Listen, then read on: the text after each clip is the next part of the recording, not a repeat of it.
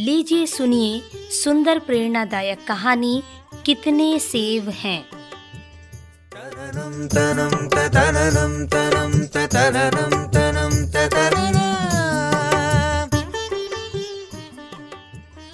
एक सात साल की लड़की को मैथ्स पढ़ा रहे टीचर ने पूछा अगर मैं तुम्हें एक सेव दूँ, फिर एक और सेव दूँ और फिर एक और सेव दूँ, तो तुम्हारे पास कितने सेव हो जाएँगे? लड़की ने कुछ देर सोचा और अपनी उंगलियों पर जोड़ने लगी। चार लड़की का उत्तर आया। टीचर थोड़ा निराश हो गया। उसे लगा कि ये तो कोई भी बता सकता था। शायद बच्चे ने ठीक से सुना नहीं। टीचर ने मन ही मन ऐसा सोचा। उसने पुनः प्रश्न दोहराया। ध्यान से सुनो अगर मैं तुम्हें एक सेव दूँ, फिर एक और सेव दूँ और फिर एक और सेव दूँ, तो तुम्हारे पास कितने सेव हो जाएँगे? लड़की टीचर का चेहरा देखकर समझ चुकी थी कि वे खुश नहीं हैं। वह पुनः अपनी उंगलियों पर जोड़ने लगी और सोचने लगी कि ऐसा क्या उत्तर बताऊँ जिससे टीचर खुश हो जाए। अब उसके दिमाग में ये नहीं था कि उत्तर सही हो, बल्कि ये था कि टीचर खुश हो जाए।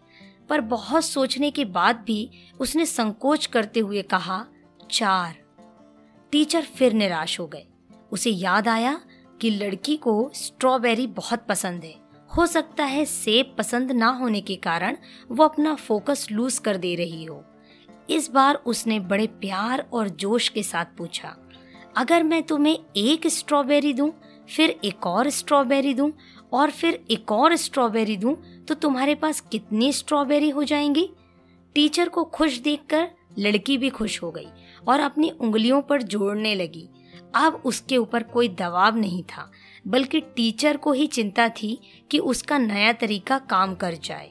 उत्तर देते समय लड़की फिर थोड़ा झिझकी और बोली तीन। टीचर खुश हो गया। उसका तरीका काम कर गया था। उसे लगा कि अब लड़की समझ चुकी है और अब वो इस तरह के किसी भी प्रश्न का उत्तर दे सकती है। अच्छा बेटा तो बताओ अगर मैं तुम्हें एक सेव दूँ, फिर एक और सेव दूँ और फिर एक और सेव दूँ, तो तुम्हारे पास कितने सेब हो जाएँगे? पिछला जवाब सही होने से लड़की का आत्मविश्वास बढ़ चुका था। उसने बिना समय गवाए उत्तर दिया चार। टीचर क्रोधित हो उठा तुम्हारे पास दिमाग नहीं है क्या? जरा मुझे भी समझाओ कि चार सेव कैसे हो जाएँगे? लड़की डर गई और टूटते हुए शब्दों में बोली क्योंकि मेरे बैग में पहले से ही एक सेब है। दोस्तों, कई बार ऐसा होता है कि सामने वाले का जवाब हमारे अनुकूल नहीं होता है तो हम अपना टेम्पर लूज कर देते हैं। पर ज़रूरत इस बात की है कि हम उसके जवाब के पीछे का लॉजिक समझें। विभिन्न माहौल और संस्कृति में पले बड़े होने के कारण एक ही चीज़ को अलग अलग तरीकों से देख और समझ सकते हैं।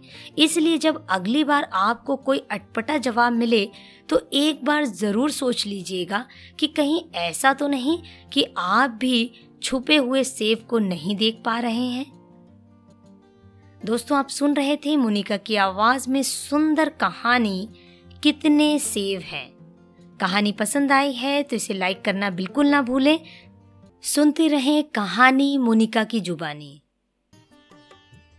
तनम तनम तनम तनम तनम तनम